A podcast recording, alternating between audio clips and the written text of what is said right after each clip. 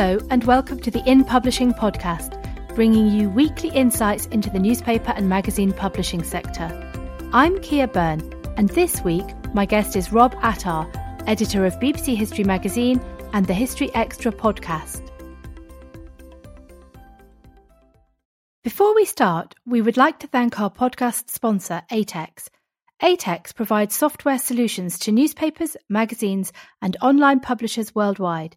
Its products include Desk, a content management suite with flexible options for efficient digital and print publishing, and Cross Advertising, a cloud based solution providing end to end multi channel advertising management. For more information, go to atex.com.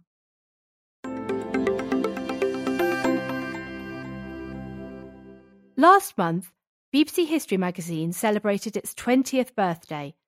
Rob Attar has been at the magazine for 16 of those 20 years, rising through the ranks from editorial assistant to editor. He also edits the History Extra podcast. In 2015, he was named Editor of the Year by the British Society of Magazine Editors at their annual awards. The magazine he edits sells almost 90% more copies now than when it launched in 2000, but that circulation growth only tells part of the story. The brand is now so much more than the monthly print edition, incorporating a thriving website, events, and podcast programme. Rob is joining us from his home in Bristol. Rob, welcome. Hello. Have you always been interested in history, and what is it that fascinates you so much about the subject? I mean, yeah, I guess I have I have been interested in history most of my life, certainly since I was pretty young. And the things that fascinate me are probably the things that fascinate not just our readers, but but everyone really. It's you know, it's full of great stories, you know, that can shine also shine a light in some ways on the world of today. And it just teaches you a lot about the world. You learn about different cultures, different people, different languages. It, it's a real way of exploring humanity, essentially. And as I uh, mentioned in my introduction, BBC History Magazine celebrated its 20th birthday in May. Yeah. Can you tell us a little bit about how the magazine came about in the first place? So the magazine uh, came about obviously before my time, back in 2000. And at the time, there was only, I believe, one history magazine being published, which was History Today. And somebody, it actually started because somebody working within BBC magazines, their their daughter was looking for a history magazine to read, and they they couldn't find one they liked. So he decided, well, I, I run a magazine business. Why don't we launch our own? So essentially, it was quite a random reason to start the magazine, but it was also then tapping into quite a a surging popularity of history more generally around then. This was just about the same time as Simon Schama did a big uh, three I think three part history of Britain series, and there was just a real growth in the popularity of the subject. Also, I think connected to the millennium and people seeing that as a significant milestone and looking back at other ones in the past. And coming on to you personally, you studied history at Bristol University, I believe. Yes. And then you went on to study magazine journalism at the University of Cardiff yep. um, before joining BBC History as an editorial assistant in 2004. What advice would you give to a student considering following a similar route today? Um, I mean, I wasn't personally looking to follow that specific route, and I, I guess I, I would say I wouldn't advise someone to have such a narrow focus as to aim at a particular print brand to work on because that, that would be really difficult to achieve, especially especially for your first job. I mean, I'd just say if you're you're looking to get into the industry, just do, do as much as you can. So if you're at university, then you know get involved in student journalism. If you're not at university, just try and do some writing off your own bat. You know, there's so many publications out there now that you could pitch at and and just read as well. Read other magazines. If you're looking to apply to work on a brand, just get a real real understanding for what that brand does and that magazine does before you try and get a job there. And then, how did you work your way up from editorial assistant to editor? I kind of just stuck around really and waited, waited till other people left. Uh, I mean, yeah, I think I think that often is the way with magazines. You you have kind of quite small teams, and essentially, really to progress, you either have to kind of move move around to different brands, or you just do what I did. I just loved working on the magazine, and I started off quite young, so I wasn't like in a tremendous hurry to become editor straight away. And essentially, I you know worked on the brand. Hopefully, hopefully did you know did a good job. And then as people moved into different positions, I just kind of climbed up the scale. And how has the magazine changed over the 16 years you've been there? Um, it's funny. I was I was thinking about this quite a lot um, for the anniversary, and I think the actual ethos of the magazine is very similar. It's certainly not something that I've ever actively sought to change in a big way. Um, you know, we always, you know, wanted to be a magazine that brought the best of kind of academic historical research to a popular audience, and I, I think that's still, you know, what we aim to do, and you know, at the same time upholding BBC values. So I suppose the biggest changes really have been, you know, the digital revolution and the fact that we now, the magazine now goes out in so many different ways. You know, we have, you know, our own digital editions, but then we have successful podcast website and and then also things like live events. It's we when I started off, we had a, you know a website with nothing really on it, and that was it. And now we have just so many different platforms, and I think that's really been the, the big change. Well, I was going to say your circulation has grown from just over 50,000 in the year 2000 to around 93,000 today. And I wondered if you could talk us through some of the key milestones you've just mentioned there, the transition to digital. But what what's worked well on that journey, and have you made any mistakes along the way? Um, yeah, you, you know, we've, we've, definitely made mistakes, and I, I actually think our kind of one thing that stood us in good stead has been our willingness to try things and some of the things just absolutely haven't haven't worked, and some things have worked really well. Uh, but we've always been fairly innovative and been prepared to take a risk on something that just, you know, may, maybe wasn't going to work. But you know, the things that did work really well was definitely our podcast. That was perhaps our first big digital success story. We launched that back in 2007, and pretty soon actually it became one of the most popular history podcasts, not just in Britain but you know in the English speaking world. And that's continued to be a huge success and a huge driver of the brand more generally. Um, our website, since we started putting a lot more kind of concerted effort and, and introducing, uh, you know, specific people working whose key responsibility was for the website back in about 2013. I mean, our website has really taken off, and we've got you know much more traffic now. I think we've got record traffic these days.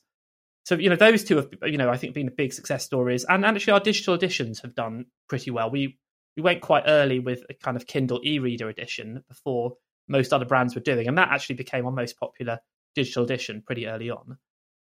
But and sorry, sorry to, oh yeah, I was going to say if you want, do you want some things we we did wrong. Um, yes, oh yes, please. always, I mean, always interesting to to learn. I don't think we've done anything catastrophically wrong because you know once something wasn't working, we just we wouldn't carry on doing it for years and years. We we tried a couple of kind of experiments with apps that just didn't quite take off in the way we hoped they would. Um, I think around the time that you know the everyone, you know, when everyone had smartphones and apps were the big thing. We tried doing some apps that were beyond just things like digital editions, and at first they we just didn't see the appetite for them that we were seeing for our straight website and our podcast. But I mean, right. as I say, we kind of didn't push them for too long. And now at 20, um, can you talk us through what your current publishing strategy is? I know we're in unusual times, but how do those pillars of your brand work together the, the magazine, the website, the podcast? Yeah, so obviously a lot of things are a little bit up in the air at the moment due to, you know, this kind of unexpected pandemic. So eh, things are being, you know, as with every single brand in, in, in the country, things are kind of moving and strategies are changing a little bit. So it is in a slight state of, of flux, but um, generally, I'd say a, a, big thing is actually trying to integrate our different platforms more, you know, bring them together more because, you know, our website, our podcast, our print magazine, uh, you know, are all you know pretty successful, but maybe we still haven't integrated them as well as we could. So it's it's partly a case of just getting people who work across the brand to work, you know, in even more multi-platform way to start using content to kind of inspire content on the other platforms. And, and definitely at the moment it's, it's really to grow digital because that that is an area that's seen a lot of growth even and particularly during the current pandemic situation. And you've got a wonderful website with a, a lot of free um, articles on it. I wondered how you decide what content to give away for free without plagiarizing your paid for content. So our yeah, our strategy for our website content and uh, the kind of paywall content again that that is kind of something that's moving at the moment. So it's it, it's changing all the time, and again, it's something that we're kind of doing a lot of research on to work out the best approach um, and exactly what kind of paywall we go for. I mean, at the moment in the UK, it was certainly we, what we launched with was like magazine content, print magazine content would largely be paywalled, whereas our kind of web only content wouldn't be. But that's yeah. not necessary to say that that's going to carry on. And I mean, it, it is a challenge. This is a question that comes up a lot: is whether by you know by strengthening the website by putting the print content on for free, whether that is detrimental to print sales, and it's hard to know. And we just you know just do it by case by case basis and have to work out you know is the the advantage of putting a certain piece on the website going to outweigh potential you know losses of sales. And for a publisher considering a similar strategy, what are the key do's and don'ts to success? So, what do you mean by a similar strategy? Well, I suppose having this integrated website, podcast, magazine. Yeah, um, I suppose, yeah, definitely uh, working sort of fairly holistically, which again is something that I think we we still aren't as good at as we could be, and probably no brand is, but definitely having people working across all the platforms and not having them too siloed, so you can share knowledge and share, you know, potentially content um, and expertise across the different platforms again, I also think just seeing what works and, and not, you know, carrying on with something for years and years if it doesn't work. I mean, our podcast just had it become a big success, but if our podcast was just struggling around and not and not doing anything, then it wouldn't necessarily be worth spending, you know, all the time we do spend on doing it. So I think it's worth investigating all the the different platforms out there and actually trying to work out what works rather than just doing something relentlessly just because it's it's there and other people are doing it. And as you say, podcasts are a very important part of what you do. How do you measure the success of those podcast, podcasts? I mean, nowadays we have pretty good statistics for our podcasts through uh, Acast, who's our publishing platform. In the past, that was a, a lot harder to measure. So we're pretty good at measuring actual numbers of, of listeners, which is a pretty good way of measuring certainly the popularity of the podcast. It doesn't necessarily measure the value of it, but it tells us a lot about numbers. Uh, we, you know, we get revenue from advertising, so that's another way of measuring it. But I, th- I think a lot of it is a bit harder to gauge. But a lot of the value of the podcast is in what it brings to our, our other platforms, and and that is is harder to measure. But we know anecdotally that a lot of people have through the podcast and come to the print magazine. People come to our live events from all over the world because of the podcast, and people come to our website. Those things are hard to gauge, but we definitely know that effect is there. And do you have any secrets to podcasting success?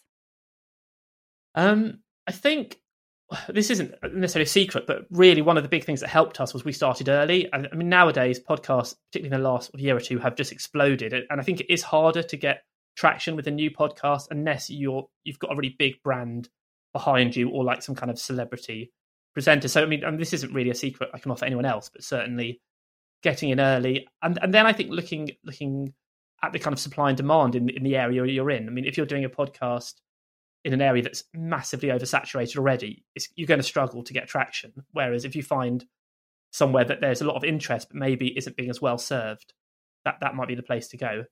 I think it's also useful to have some ways to to market your podcast early on because like I said there's so many podcasts out there if you don't if you are a podcast only play it is going to be difficult to, to get much attention if you don't also have, say, social media or some other media kind of platforms that you can use to promote it. Yeah, yeah. Um, now, I wanted to ask a bit more about your audience. Presumably, it's people from all walks of life who like history, but who? How do you see them, and how do you find the right tone in which to address them? Um, you're right. You're completely right. Our audience is probably, a magazine brand, one of the broadest out there. Into you know, it's very hard to pinpoint a particular age. Uh, you know, we are definitely read by, um, you know, men and women. We different, um, you know, all kinds of different demographics, and and we have quite a lot of readers outside the UK as well. So it's we can't always assume our reader is a British person. So I think really the only thing that does absolutely unite our readers is a passion for history and the fact that I think for them it's really an interest and enthusiasm rather than necessarily an academic thing or or not always a professional thing either. So I think you know in our head we just have to try and bear in mind the kind of level we're pitching the magazine at and the kind of historical knowledge and tone. But it, it you know it is difficult because we do have quite a, a broad readership. One thing that, that we always have to bear in mind is the fact that we're a BBC publication, so we also we try and follow the kind of the rough kind of BBC tone and the way that sort of BBC programming would kind of approach its audience. And yeah, sorry. Well, I was going to ask how you find your writers. Are they all academics? Um, how does that work? And do you approach them or do they come to you with ideas? So they're not all academics. I quite a lot of them are.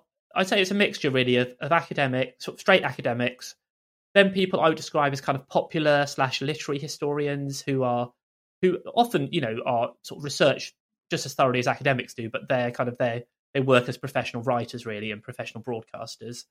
And then there's also people who I would say are historically literate journalists who often come up with some good stories as well. So it's kind of a mixture of those three. But probably academics is, is the biggest proportion. And then, yeah, it's a mixture. Some of them some of them come to us, sometimes we go to them. It, you know, we, we get uh, sent a lot of pitches, but also often if there's a, a subject we want to cover, we'll actively go and find people to write it for us. Well, I was going to come on to ask are there trends in the areas of history that people are interested in? And if so, do you follow those or do you stick with your own agenda? That yeah, we absolutely do follow trends, but there's I guess there's, there's two different aspects of this because there's the trends in academic history, which are very different often from the trends in popular history. And I suppose we probably go a bit nearer the trends in popular history because um, academic history often, you know, it, it's quite specialized, and some of the things that are really big in the academic history world just wouldn't translate as well into popular history. So we're probably more attuned to what's going on, say, you know, history that you know relates to current affairs, history related to anniversaries, big kind of TV, film, big history books. But you know, we are also looking at academic history where there are areas of research that we think will translate to a popular audience. And sorry to come on to the inevitable, but we, we touched on this earlier. What impact has COVID had on your brand and the way that you work? I mean, huge, huge, like like it has for every, for every magazine, I imagine, in, in the country. So for the way we work, we're like most people. We're all working from home, and we have been for a few months. That I think we're lucky in the sense that that hasn't been too difficult for us to do, and and you know the kind of work we do actually can be done from home. It, it's not as good as being in the office and you know working as a team in that way, but but that hasn't been. It's been big shift, but it hasn't been a total disaster. And for the brand, it's been there've been sort of ups and downs really. The the obvious negatives are clearly not as many people going to shops, so newsstand sales clearly are affected, and the advertising market is certainly print advertising is struggling a bit at the moment. But on the plus side, because people are at home, we've seen a lot more subscriptions, uh, you know, print subscriptions, but also a huge uptake in our digital platforms such as well, podcast and website really have both seen record numbers in the last couple of months. Can you put any figures on those? Yeah, so uh, our our last kind of the last complete month we've had uh, on the website, we were up, I think, yeah, about twenty percent on the previous month, which is it's quite a dramatic change for you know a right. website that that yeah. you know it's been going for sort of seven, seven, eight years, and you know our page views are over four million a month now, which is wow. for the first time. Which you know is we've we were having pretty good numbers before, but I think there's definitely an aspect of more people being at home, and also you know, and also us putting more effort into it, emphasis into it. And our podcast now, we've for the first time recently, we've topped 100,000 listens a day quite a few times and great, we're great. potentially looking at three million a month pretty soon. Which again, we weren't. We were kind of between one and two million before, so it's definitely been a sort of a big uptick in podcasts too. And I was going to ask, have you found any new ways of doing things during this period, or launched any new products which are particularly relevant to um, lockdown? Yeah, so I'd say actually a lot of the new things have. I mean, we clearly we're everything we're doing has been different because it's been done remotely. Um, podcasts we we have actually changed the way we do podcasts because a lot of those were originally done in person or done via ISDN. None of these we, we can do at the moment. So we found some pretty good ways to record podcasts using actually just sending round people little portable recording devices, and we've got couriers going around the country with these, and that's really helping us to to record the podcast still in high quality audio. And actually, it might be a way we do it in future because it in some ways is better than how we previously recorded. And actually, again, on the podcast, we have upped the frequency and introduced some new formats. So we've got one we're doing now on Sundays where we essentially ask historian to cover all the sort of big questions on a particular historical topic. And, and that's been really, really popular. So I think we are looking at doing other sort of new podcast strands as well in the next few months. Great. Um, events are clearly an important part of, yeah. of the BBC History brand, and presumably you've had to cancel or postpone live events. Have you tried to run any virtually? So yeah, so we certainly like that. We have some events have been cancelled or postponed, and some are still kind of being decided. But further down the line. We did actually do. We had a medieval life and death event that was due to take place in early mid March, and, that got cancelled fairly last minute. So we actually did put those talks out on on video, uh, and actually we're putting them out on the podcast too. But they were on on video on historyextra.com, and that's actually been they've been really well received, and a lot of people have given us really positive feedback about that. So it, it's definitely something we'll look at for the future. It, it, you know, it's complicated because people aren't really made, managing to charge for events at the moment, so the whole finances of them is quite different. But it's definitely something we're thinking about continuing. And it might be difficult to say uh, from the current perspective, but what do you see as being the long term impact on your events? It's, yeah, I mean, I I definitely can't give you a definitive answer on that because this is something that's still being decided. I mean, it, it depends, I guess, what happens with with COVID nineteen. I mean, if COVID nineteen is completely gone, if there's say a vaccine or something, then I I personally don't see any reason why we can't just restart them as we have done. If it, but if it, it does continue, then I, I don't know really. I mean, it, it's really tricky. I, I guess we're in the same boat everyone has who's doing events. We just we just don't know if and when we'll be able to carry on with them. And coming to your role as editor, how has it evolved over the years, and what do you see as being essential to the modern editor? I, th- I think the, the thing I was saying probably before, quite a lot of the questions, that the big big change has been digital. Even since I started as editor in in 2012, we, we were doing the podcast, but nothing like the frequency we are now. And again, the website hadn't really taken off. So in those days, my role was definitely predominantly print probably 90%. And, and again, our events hadn't really got going yet. Whereas now, it's just, yeah, it's just much more about working across different platforms and ensuring what I'm doing in print is also, you know, we're also communicating with what people on our website are doing. I'm also thinking about what we're doing on the podcast and what we're doing with events. So I guess it's just thinking more holistically. Although you know a lot of it is still the same. We still I still have to put out a magazine, a print magazine each month that is of high quality and that I think will work for our readers. So you know those things haven't changed, but it's it's just definitely more about working multi-platform. And are there some areas of the job that you enjoy more than others? Yeah, definitely. I mean, I you know I still love getting involved in the subject matter. I love kind of interviewing people. I love commissioning people, planning issues of the magazine. Those those kind of things, the kind of creative aspects of it. I, I think the bits I still I still enjoy doing the most. But there isn't really anything I particularly hugely dislike about doing the job. It it's a, you know it's a pretty good job to do. So there's not any real terrible parts. And what does the future hold for BBC History Magazine? Do you have any new developments in the pipeline? And what will BBC History Mag look like in 2030 or 2040? So again, a lot a lot of the future is is changing now because because of what's happening at the moment. And I I think it's a bit it's a bit risky to put any sort of strong predictions down just because we just don't know how this is going to all shake out and how fast it's going to it's going to push the transition to digital. But but I think the big thing is going to be just increasing digital and much more let's say more collaboration between print and digital, much more going on you know on a, the digital version of the magazine, and again with our podcast, I think those are going to be the big big kind of areas of growth. But I do also think there is a place for a print magazine. I'm definitely not someone who thinks print magazines are just going to disappear. Our subscriptions, you know, are currently going up at the moment, and and I, you know, I think the print magazine does give you something different from web content both have their place but you know i would hope that the print magazine is still going strong in 2030 2040 and i, I don't really see any reason why it wouldn't be and i was going to ask about how you see the magazine sector uh, as a whole developing would would it be a similar picture of um, you know print still being important but multi-platform and a holistic approach um, also coming into play yeah that that's what I th- yeah that's certainly what I would expect would happen. Although, I mean, it is challenging because it not many brands yet have managed to bring in the kind of revenues from digital that they have done from print. And I, I think, with, certainly with what's happening at the moment, a lot of brands will, you know, I'm sure will be struggling. So it is a really difficult time. And I think it's still the big question of how to how to make more revenue from from digital. But I, I expect that's what all brands are going to be trying to do, and that's really yeah what everyone's going to be pushing for in the next few years. And your birthday month uh, was also uh, another big anniversary, the 75th anniversary of VE Day. How did you mark that? And do you think there are any lessons that can be learned from VE Day and what went before for our current crisis?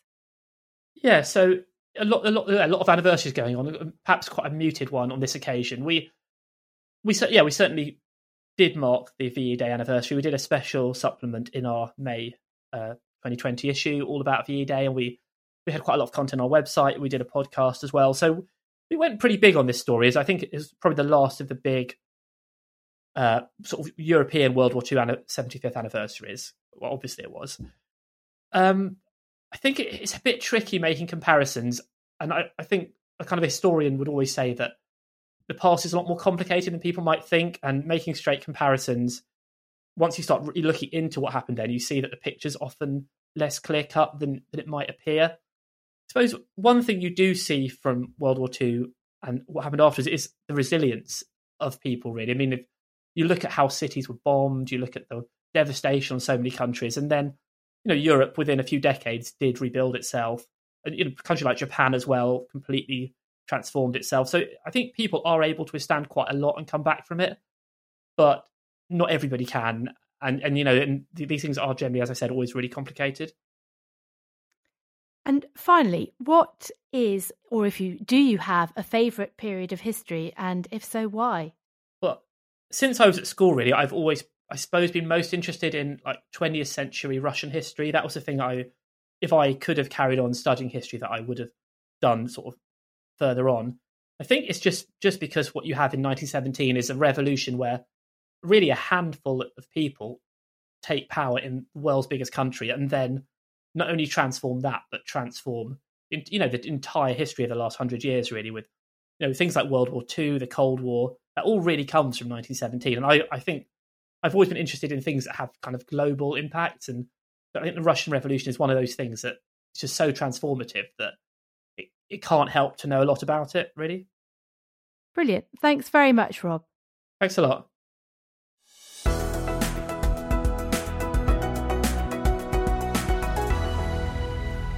I would like to thank ATEX again for sponsoring this podcast. If you would like to discuss how ATEX can help you with either your content or advertising management, then check out their website at atex.com or contact Alberto Mari, their Head of Business Development, on 07500 433 157 or by email at amari at atex.com.